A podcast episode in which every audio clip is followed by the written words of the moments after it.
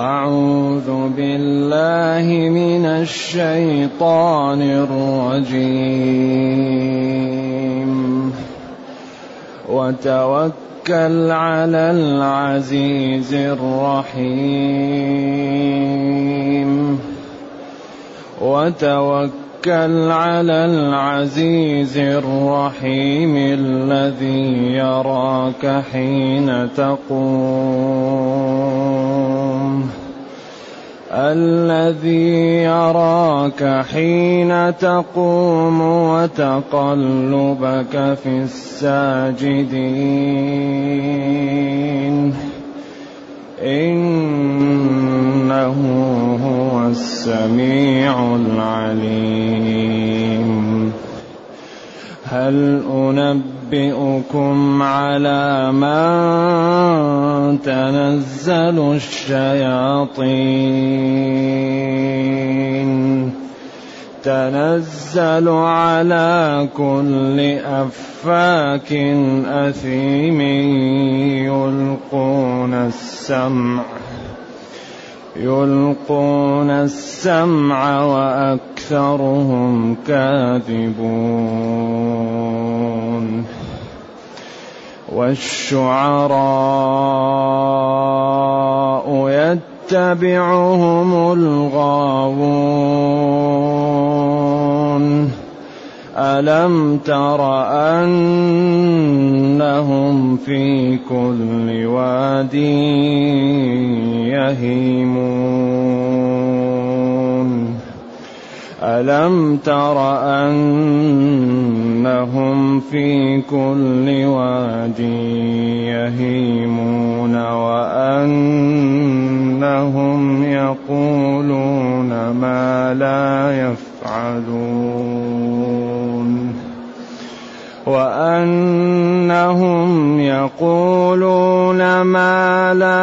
يفعلون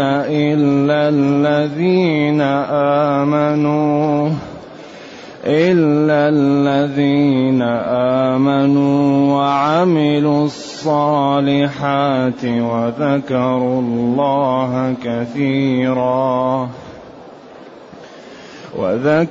الله كثيرا وانتصروا من بعد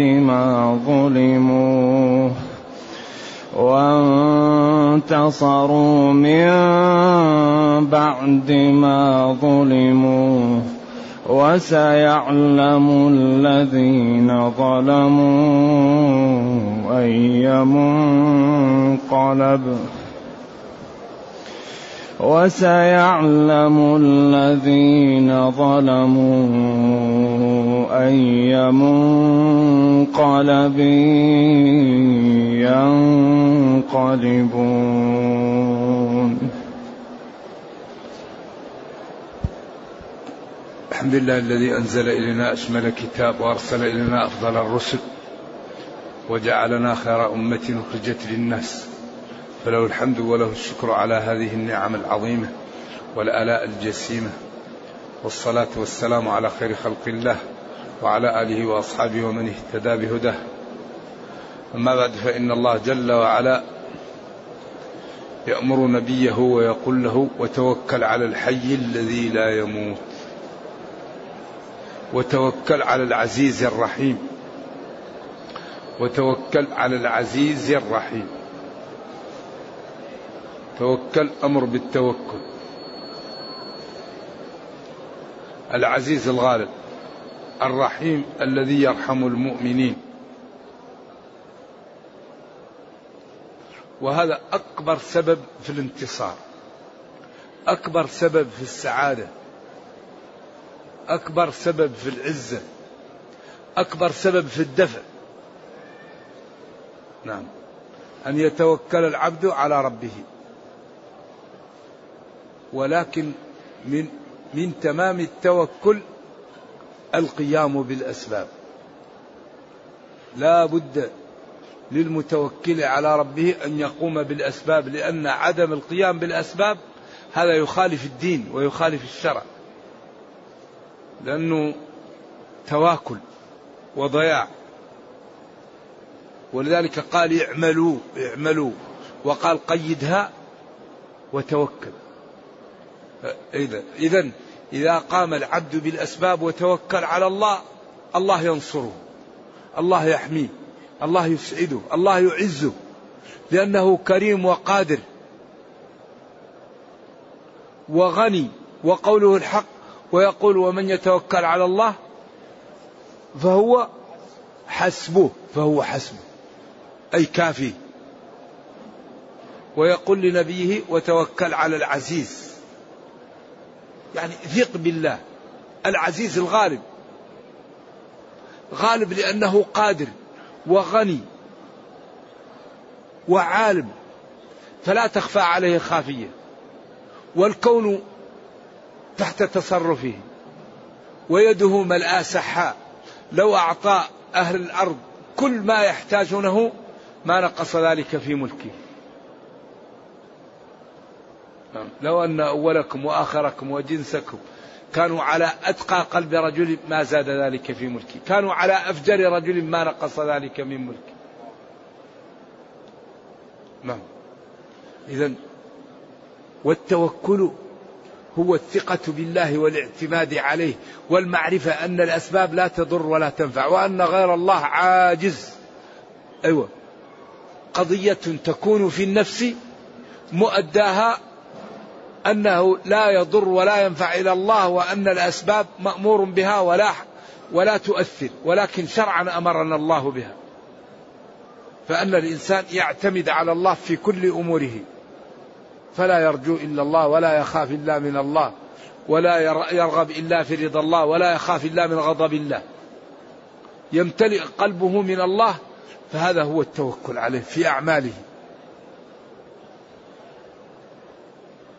الذي يراك حين تقوم، حين تتحرك يراك، سواء كنت بانفرادك، وقوله وتقلبك في الساجدين، أي وتقلبك من ركوع إلى سجود إلى غير ذلك.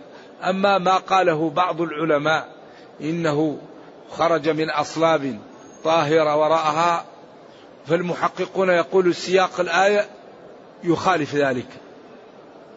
وقد ذكر الوالد في هذه الآية أن من أنواع البيان التي تضمنها أن يقول بعض العلماء في الآية قولا، ويكون في الآية قرينة على خلاف ذلك، ومن الأمثلة التي جاء بها هذه الآية.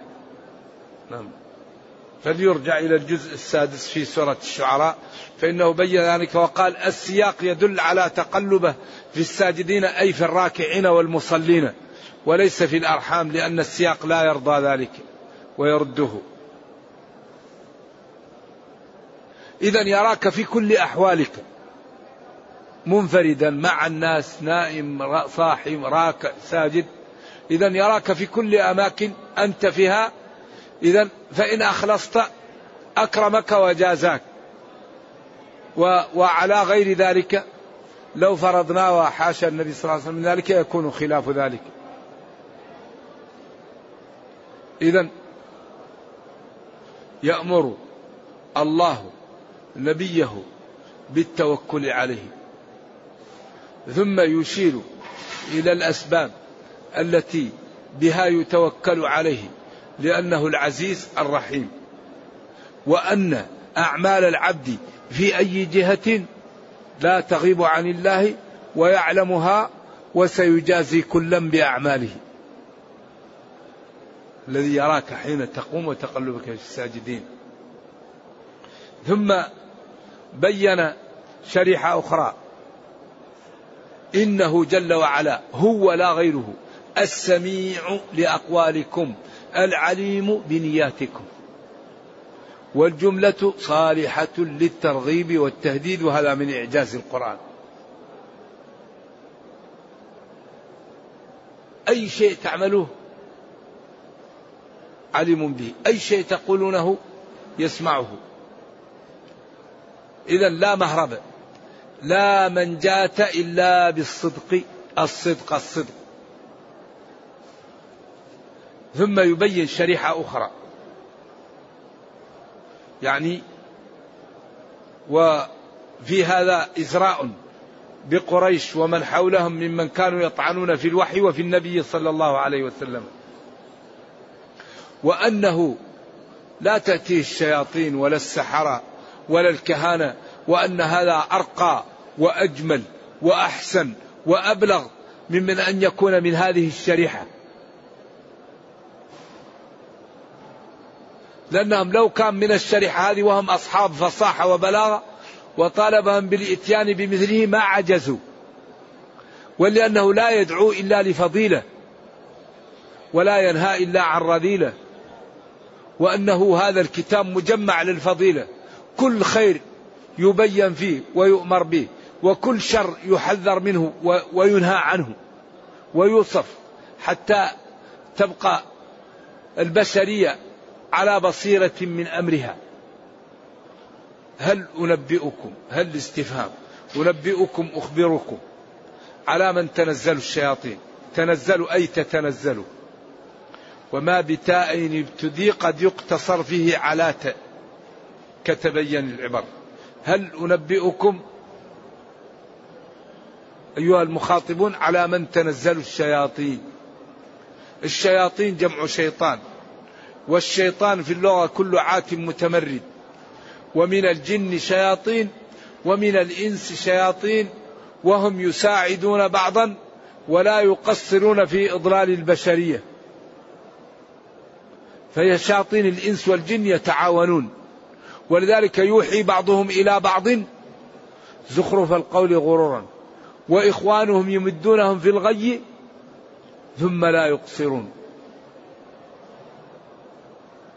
ولذلك أكثر ما يسبب يعني الضلال في البشرية التعبد على غير علم، التعبد والتدين على غير علم، هذا يساوي البدع والدجل والضلال. أيوة، لأن من أكبر أسباب الضلال في المجتمع هو الإنسان يتعبد على غير علم ويتدين وهو على غير علم، فهو مظن لكل، يأتيه الشيطان ويأتيه بالضلال، ويأتوه شياطين الإنس ويأتوه بالضلال، وتأتيه السمعة، ويأتيه احتقار الآخرين، ويأتيه العجب، كل هذا بسبب التدين على غير علم. فلذلك الذي يحمي العلم، العلم هو السياج للمسلم من أن يقع في المهالك، أما التدين من غير علم هذا خطر، أخطر شيء أن يتدين الإنسان على غير علم، لأنه لا يميز بين الحق والباطل، ولا بين السنة والبدعة، ولا بين لمة الملك ولمة الشيطان، فإذا تشابهت له الأمور لا يميز، ويأتيه الشيطان ويستدرجه، وبعدين يغويه ويضله، وبعدين يضل الناس لأنهم يروه على دين وعلى عبادة، وبعدين يضل نفسه ويضل الآخرين. ولذلك أكثر ما يضل الناس هو ثلاثة: المسؤول إذا كان منحرفا، والعابد إذا لم يكن عالما، والعالم إذا لم يكن متدينا. هؤلاء هم التي تأتي الخلخلة للمجتمعات منهم. يقول ابن المبارك: وهل أفسد الدين إلا الملوك، ملوك السوء الذين أعوذ بالله لا يعملون بشرع الله ولا يهتدون بالدين، وأحبار سوء، الأحبار هم العلماء الذين لا يعملون بعلمهم، والرهبان الذين لا علم عندهم، الراهب الذي يتعبد ما عنده علم تأتيه البدعة، يأتيه الشيطان، يأتيه الضلال، يأتيه العجب. إذن والذي يحميه هو العلم، العلم هو السياج، العلم هو باب الأمان بإذن الله تعالى، لأن الإنسان إذا تعلم ونافق لا يخفى عليه أنه نافق، إذا تعلم وسرق لا يخفى عليه أنه سرق، إذا تعلم وكذب لا يخفى عليه أنه كذب، إذا تعلم واغتاب لا يخفى عليه أنه اغتاب، فهو مظنة للتوبة ويعلم خطورة ما عليه، فهو دائما يعني مجال التوبة ويعلم هذه الأمور فيخاف الله. أما الذي يتعبد على غير علم إذا جئته وقول له اتق الله يزدريك ويرى أنه عنده منزلة عظيمة لأنه ما عنده علم يحميه. وإذا جعلنا استقراء للبدع الآن نجد أغلبها سببه التدين على غير علم، فلذلك حذاري المسلم لا يتعبد الله إلا بما شرع. أدعية ما وردت، صلاة ما وردت، أذكار ما وردت، أعياد ما وردت، الدين كله اتباع، فلا نغتر. والله لا يقبل إلا ما كان فيه المتابعة. شروط العمل 3، أول شرط الإيمان،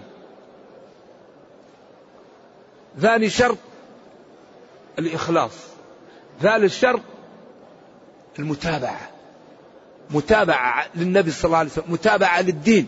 ما أي واحد يخترع عبادة من نفسه يقول الناس يصلوا أنا أريد أن أعمل صلاة لنفسي، الناس يعملوا أذكار أنا أعمل أذكار لنفسي، لا، الدين من الله. يمكن تخترع تريد أن تعمل شيء لنفسك أنت، أكل شرب بيت تعمله على شيء تريده، أما الدين لا، الدين جاء من عند الله، اتبعوا ما أنزل إليكم.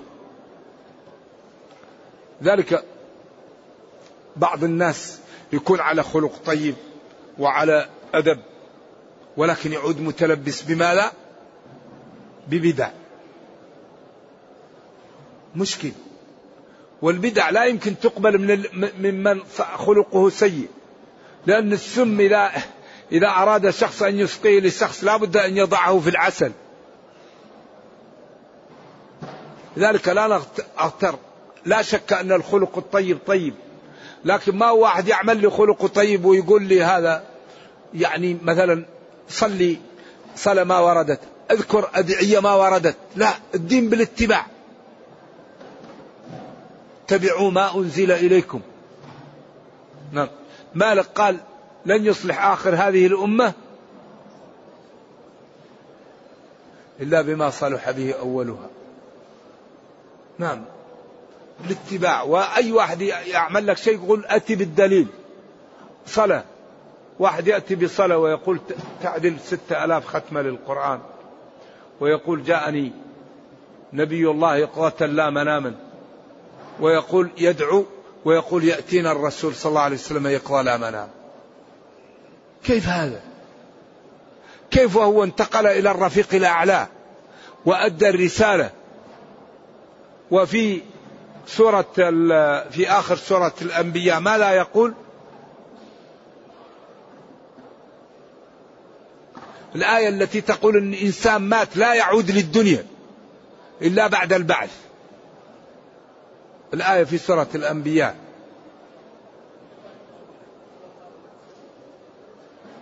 نعم، ومن ورائهم برزخ إلى يوم يبعثون، برزخ، خلاص، الجنة الموت برزخ، ما يمكن يبعث إلا يوم القيامة، ما يمكن واحد بعد الموت يعود للدنيا ويقول نراه يقظة لا مناما، كيف نراه يقظة لا مناما؟ كيف هذا؟ هذا يفتح باب لا يمكن أن يقفل. أنا أرى الرسول صلى الله عليه وسلم ولا أفارقه يقظة، أمسك به وأقول والله لا أتركه، أمشي معه صلوات الله وسلامه عليه. كيف هذا؟ هذه أمور مشكلة. وبعدين نقول تعدل 6000 ختمة للقرآن ويقول جاءه وأعطاه هذا الدعاء يقاتل لا مناما، هذا كلام كيف يقول الواحد؟ بعدين في كتبهم يقول لا يجوز أن تنكر على الشيخ ولو بقلبك، وأول شيخ لهذا الطريق الذي يقولون هو الخضر، وأول تلميذ هو موسى. أول شيء لما أخذ لوح من ألواح السفينة قال له أخرقتها لتغرق أهلها، وبعدين قال له عندك علم وعندي علم، وهذا وحي، ما في علم إلا بالوحي، العلم ما في علم إلا من الله بالوحي. قال وما فعلته عن أمري، وما فعلته عن أمري. قال له ألم قل إنك، ثم لما قتل الولد قال له منكر، تقتل نفس من غير قتل، قال له ألم قل لك. ثم قال له أما السفينة فكانت لمساكين، وبعدين كان وراءهم ملك يأخذ كل سفينة سالمة فأردت أن أعيبها لتبقى للأيتام، وأما الغلام فكان أبواه مؤمنين فخشنا أن يكفرهم. وبعدين قال وما فعلته عن أمري، فعلته بالوحي وقتل النفس وإفساد أموال الناس لا يجوز بالإلهام، لا بد من الوحي، لأن الإلهام والمنامات لا تؤخذ منها الأحكام الشرعية أبدا. الأحكام الشرعية تؤخذ من الكتاب والسنة والإجماع والقياس الصحيح، هذه الأربعة.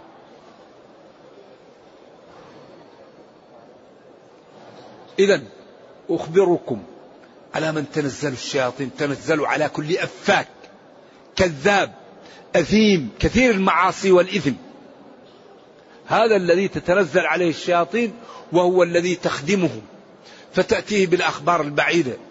وإذا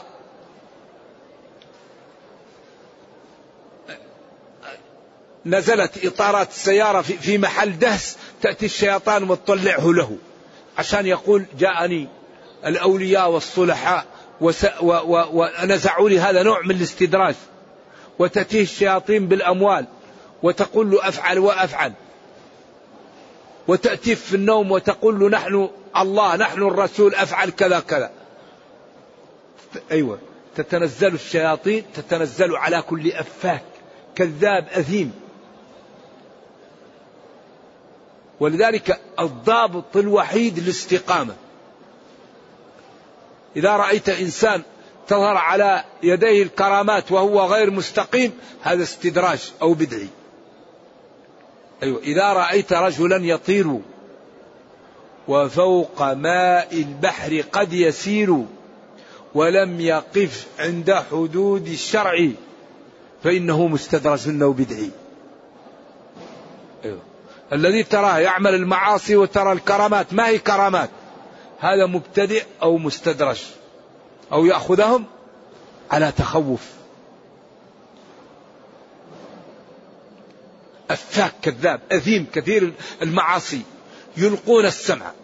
الشياطين الله أعطاهم قدرة هائلة في التحرك وفي الحركة، وهم جنس غير جنسنا ونحن لا نراهم، إنه يراكم هو وقبيله من حيث لا ترونهم. يتشكلون وتحكم عليهم الصورة، يتشكلون في الحيات وفي الكلاب وفي الهررة وفي أشياء الله أعلم بها، وهؤلاء لا نتعدى النصوص فيهم. ويجري من الإنسان مجرى الدم ويتلبس الإنسان، يتخبطه الشيطان من المس، نرجو الله السلام والعافية.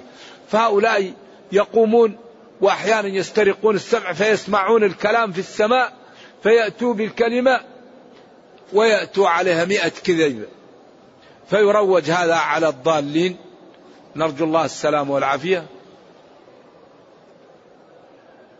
يلقون السمع أي يسترقون السمع ثم يأتون بالكلمة ويزيدونها 100 كذبة، فيروجون هذا بين الناس، وأكثرهم كاذبون. أكثر ما يأتوا به وأكثر هؤلاء كذبة. ولذلك هذا الباب باب سرداب لا يعلم حقيقته إلا الله، لأنه هذا يقول لك جني، معاه جنية مسلمة، معاه جنية كافرة، معاه جنية تسكن في بلد كذا، هذا كله كلام لا يعلمه إلا الله، لأن الشياطين يكذبون وهذا سرداب. ولذلك هذا الباب باب كله سرداب، حقائق لا يعلمها إلا الله ولا تنكشف إلا يوم القيامة. والشياطين لا يتعاملون إلا مع من يكفر. فالباب في غاية من الخطورة لا يعلمها إلا الله. ولا تصح صحبة الجنون إلا لمن يترك بعض الدين. الذي لا يترك شيء من دينه للشياطين لا يتعاملون معه. والذي يترك شيء من الدين ويكفر ليس ثقة وكلام لا يثق به. فالقضية سرداب في سرداب. فلذلك التعامل مع هؤلاء بحذر، لأنه يقول لك هو مسلم غير مسلم، وبعدين الكلام لا تدري هل صح أو غير صح.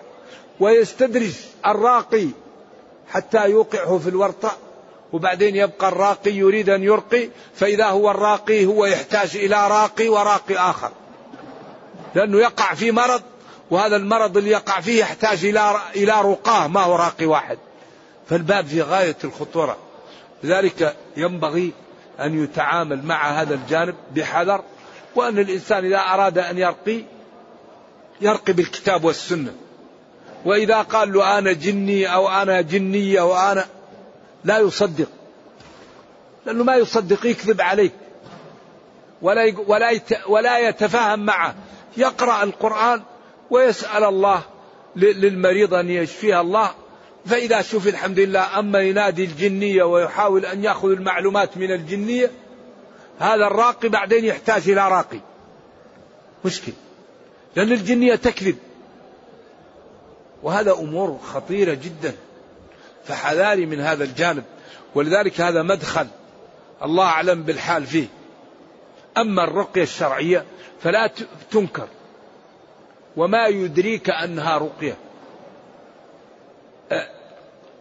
رئيس الحي الذي استضافوهم ولم يضيفوهم فلدغ، فقال والله لا نرقيكم إلا بجعل، وبعدين قرأ عليه الفاتحة مرات فشوفي، وأعطوهم قطيع من الغنم فأقره النبي صلى الله عليه وسلم وقال ضربوا لي بسهم. وسورة البقرة لا تستطيعها البطلة أي السحرة. والبيت الذي تقرأ فيه سورة البقرة لا يدخله شياطين، ومن قرأ آية الكرسي حمته من الشياطين. والقرآن شفاء، والله قال إن عبادي ليس لك عليهم سلطان. وهؤلاء الشياطين تتنزل على كل أفاك أثيم. أما المتقون فالشياطين لا تأتيهم ولا تقربهم، والله يحميهم بإذن الله تعالى. أفاء يلقون السمع وأكثرهم كاذبون.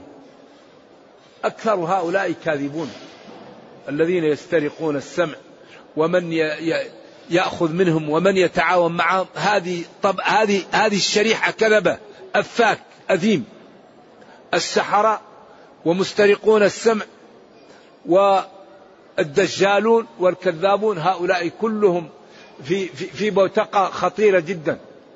أما الرقاة الذين يرقون المسلمين بالكتاب وبالأدعية الواردة وبالعلاجات المباحة، فهذا لا غبار عليه وأمر جائز ومحل إجماع. بس ينبغي أن نفرق بين ما هو حلال وما هو حرام، وما هو كفر وما هو دجل، لأن بعضه دجل وبعضه كفر وبعضه حلال. فلا بد أن نفرق بين هذه، وهذا لا يفرق بينه إلا العلم. نعم. يلقون السمع وأكثرهم كاذبون. ثم قال والشعراء يتبعهم الغاوون. الشعراء جمع شاعر، يتبعهم يسلك طريقهم. الغاوون جمع غاوي، والغاوي هو الضال. وهنا وقفة مع الشعر والشعراء. وورد في الحديث الصحيح لأن يمتلئ جوف أحدكم قيحا يريه خير له من أن يمتلئ شعرا. وقال اهجوهم وروح القدس معك. وقال لقولك لهم أصعب عليهم من النبال. نعم. طيب كيف نجمع بين هذا؟ الشعراء يتبعهم الغاوون. قال العلماء خلاصة الكلام في هذا أن الشعراء الذين يمدحون بالكذب ويهجون بالكذب ويقدحون في أعراض الناس ويشببون بالمسلمات الغافلات المؤمنات ويصفون منها ما لا يجوز وصفه ويتهمونهن بالكذب والربا ويكشفن أستارهن ويتأكلن بالشعر لأن الناس تخاف من الهجاء وعرض الإنسان واجب عليه الصون فالناس تعطيهم كرها لكي لا يهجوها فهؤلاء هم الذين يتبعهم الغاوون الشعراء الذين يذمون ويمدحون بالكذب ويشببون ويطعنون في أعراض الناس وفي أنسابها ويخوفون الناس ويهيجون الغرائز الكامنة في النفوس ويشببون ببنات المسلمين هؤلاء هم الذين يتبعهم الغاوون. وهذا هو الشعر المذموم الذي يمتلئ جوف الإنسان منه كأنما امتلأ قيحا وهو أعوذ بالله الصديد يريه أن يقيئه يعني يكون في رئته. نعم. ثم قال إلا الذين آمنوا وعملوا الصالحات. أما الذين آمنوا وقالوا الحق ومدحوا الإسلام والنبي صلى الله عليه وسلم وأتوا بالأدلة الساطعة على صدق هذا الدين وجماله وحسنه فهؤلاء لهم المنازل الطيبة ولهم الكرامات والفضل. ولذلك التحقيق أن الشعر مثل الكلام، الشعر مثل الكلام، طيبه طيب وقبيحه قبيح، فالشعر هو كلام، فإذا كان طيبا ويصف الدين ويصف الحق ويبين جمال هذا الدين وحسنه ويمدح نبينا صلى الله عليه وسلم فهذا طيب، وإذا كان الشعر كذب وفيه الضلال والبهتان فهو خبيث. ولذلك قال الشاعر وإنما الشعر لب المرء يعرضه على المجالس إن كيسا وإن حمقا وإن أصدق بيت أنت قائله بيت يقال إذا أنشدته صدقا. وحسان بن ثابت يعني مدحه تهجوه ولست له بكفء فشركما لخيركما الفداء فإن أبي والده وعرضي لعرض محمد منكم فداء. ولذلك الكلام الطيب طيب سواء كان شعرا أو نثرا، والكلام الخبيث خبيث سواء كان شعرا أو نثرا. ذلك ولكن المسلم ينبغي أن يشتغل بالكتاب والسنة عن الشعر إلا إذا كان شعرا فيه الخير وفيه الفضل. وهذا الذي يظهر أن الشعر الطيب يعني الذي يذكر الخير والحسنات هذا طيب، وأن الشعر الذي فيه التشبيب وفيه الكلام الخبيث هذا خبيث، وهذا جمع بين الأقوال. ولذلك ورد عن أبي بكر الشعر وعن عمر وعن علي وعن عثمان وعن كعب بن مالك وعن زهير، معناها لبيد، الحمد لله إذ لم يأتني أجلي حتى اكتسيت من الإسلام سربالا. ولذلك أصدق كلمة قالها العرب كلمة لبيد، ألا كل شيء ما خلا الله باطل وكل نعيم لا محالة زائل.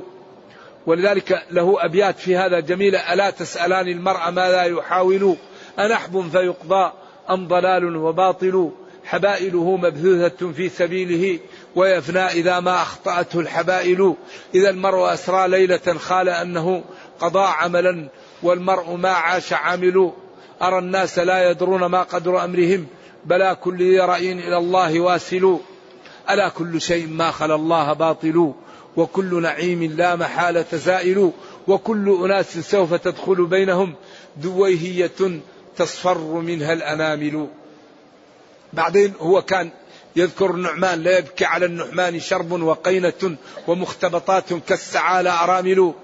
فأمسى كأحلام النيام نعيمهم وأي نعيم خلته لا يزائل. ولكن الشعر مهما كان لا يخلو من أنه لا ينبغي أن يشتغل به المسلم يغنيه الكتاب والسنة. في الكتاب والسنة غني عن ايش؟ عن الشعر، لأن الشعر مهما كان لا يخلو. ولذلك لما قال أريد أن نحدك قال له ما تستطيع، لأن الله قال ألم ترى أنهم في كل واد يهيمون وأنهم يقولون ما لا يفعلون.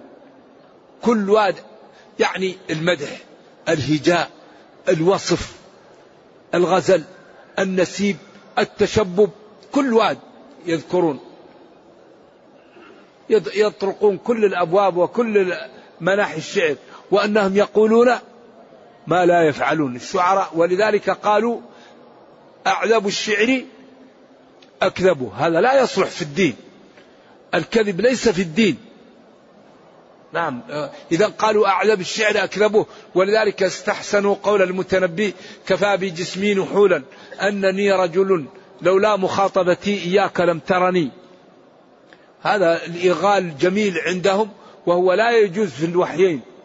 وكذلك مذهب الرجوع، وهو من البديع المعنوي أن يقول الشاعر قولا ثم يعود إليه عقله فينقض ما قال، كقوله قف بالديار التي لم يعفها القدم، بعدين عاد له عقله قال بلى وغيرها الرواح والديم. ذلك ما كل ما يجوز في الشعر يجوز في الكتاب والسنة، لأن الشعر فيه الكذب وفيه الإغال وفيه المبالغة وفيه الذم وفيه الإطراء الزايد، وهذا لا ينبغي.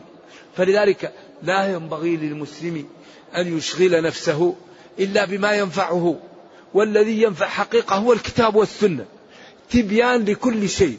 وأعطيت جوامع الكلم، النبي صلى الله عليه وسلم الحديث الواحد في جوامع الكلم، 4 حديث فيها كل الدين، الحلال بين والحرام بين والطهور شطر الإيمان، جوامع الكلم صلوات الله وسلامه عليه. ففي الكتاب والسنة غني عن الشعر، لأن الشعر إذا تعلق به الإنسان ضيع عليه الوقت، أيوة، ويدخلك في متاهات. أما الكتاب والسنة نور، وأنزلنا إليكم نورا مبينا. فلذلك قال والشعراء يتبعهم الغاوون. الشعراء جمع شاعر، يتبعهم يسلك طريقهم. الغاوون جمع الغاوي وهو الضال، للهاوي للضلال، الهاوي للشهوة، الهاوي لحاجته. ألم ترى، ألم تعلم أنهم في كل واد من أودية المعاني وأودية الحياة يهيمون وأنهم يقولون ما لا يفعلون إلا الذين آمنوا تشملها دعجر جملة، إلا الذين آمنوا وعملوا الفعلات الصالحات وذكروا الله كثيرا وانتصروا من بعد ما ظلموا. انتصروا من بعد ما ظلموا لأن يعني مكافأة جائزة وأخذ الحق جائز.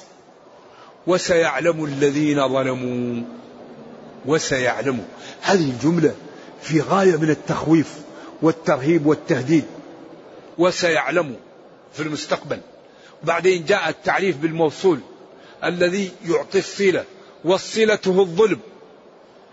وسيعلم الذين ظلموا ما لا يعلمون،